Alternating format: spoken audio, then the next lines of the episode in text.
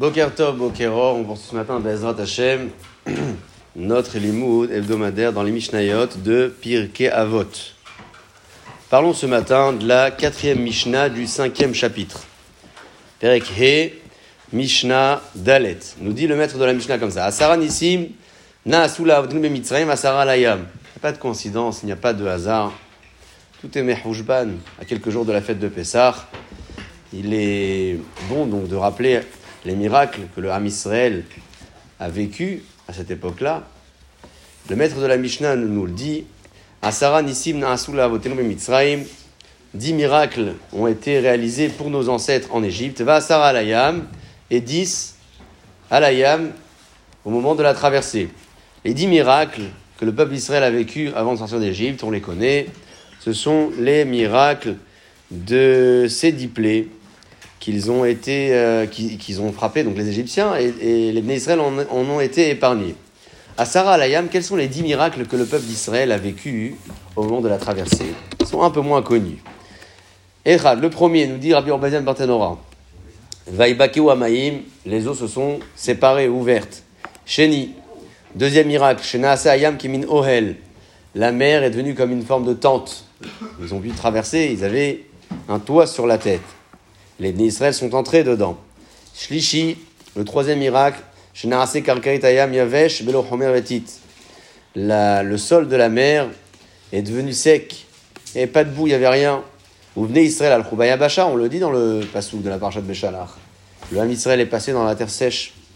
Révi, le quatrième miracle que le peuple d'Israël a vécu, She Karkarit Ayam Shedar Hubo Amitzrim, que le sol sur lequel les Égyptiens euh, ont marché, Nitlach lecha venaase chomer betit. Il est redevenu chomer betit, donc plein de boue, juste derrière le Ham Israël. Hamishi, le cinquième miracle. Shamaim anikfaim bekarka hayam. Les eaux qui ont été gelées dans le sol de la mer. Loayu chaticha achat. Ce n'était pas un seul bloc. Et là, chatichot ktanot, c'était des petits blocs, des petites, euh, des petits cubes. Ken levenim bavnei binyan, un peu comme euh, des dalles qui sont disposées et rangées l'une à côté de l'autre. C'était agréable de marcher dessus. Shishi, sixième miracle, que les eaux qui ont gelé sont devenues aussi dures que des rochers. Shvi, le septième,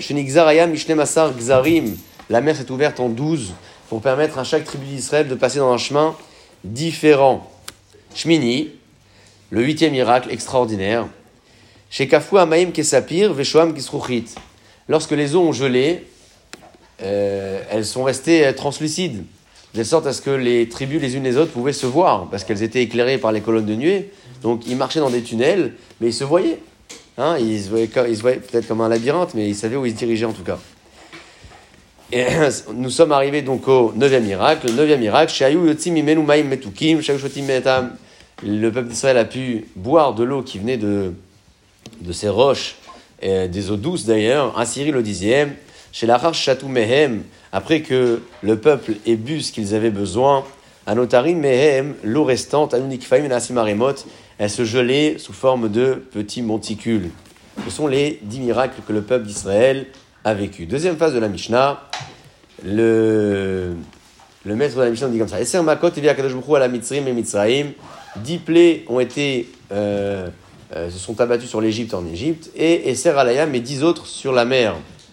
Les, les mots, ici, Makot, sont beaucoup plus populaires et connus euh, sur le, la phase euh, de la libération, lorsque le peuple d'Israël a dû sortir d'Égypte, Akadosh Baruch Hu a frappé les Égyptiens. Ce qui est un peu moins connu, c'est ce que Akadosh Baruch Hu va réaliser au moment de noyer les Égyptiens. Il y a dix termes différents dans la paracha de Béchalach, lorsque euh, Moshe Rabbeinu chante avec le peuple d'Israël, Azécha Moshe. Ces dix termes font référence aux dix façons de frapper les Égyptiens à ce moment-là qu'Akadosh Baruch Hu a prévu. Enfin, Asara Nissionot Nissu Avotenu Atamakom Baruch Hu Bamidbar, dix épreuves les Bnei Israël ont éprouvé à Akadosh Baruch Hu, c'est-à-dire ils ont voulu tester Akadosh Baruch Hu à dix reprises. Shenemar, comme il est dit, Vainasu Otize Eser Pamim, et ils m'ont éprouvé dix fois Velo Shamu Bekoli, ils m'ont pas écouté.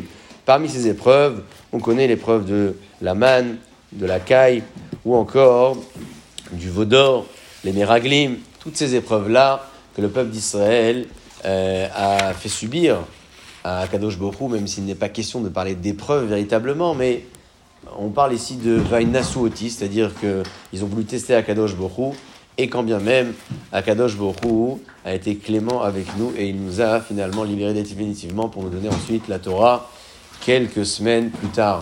Donc, Krim T V.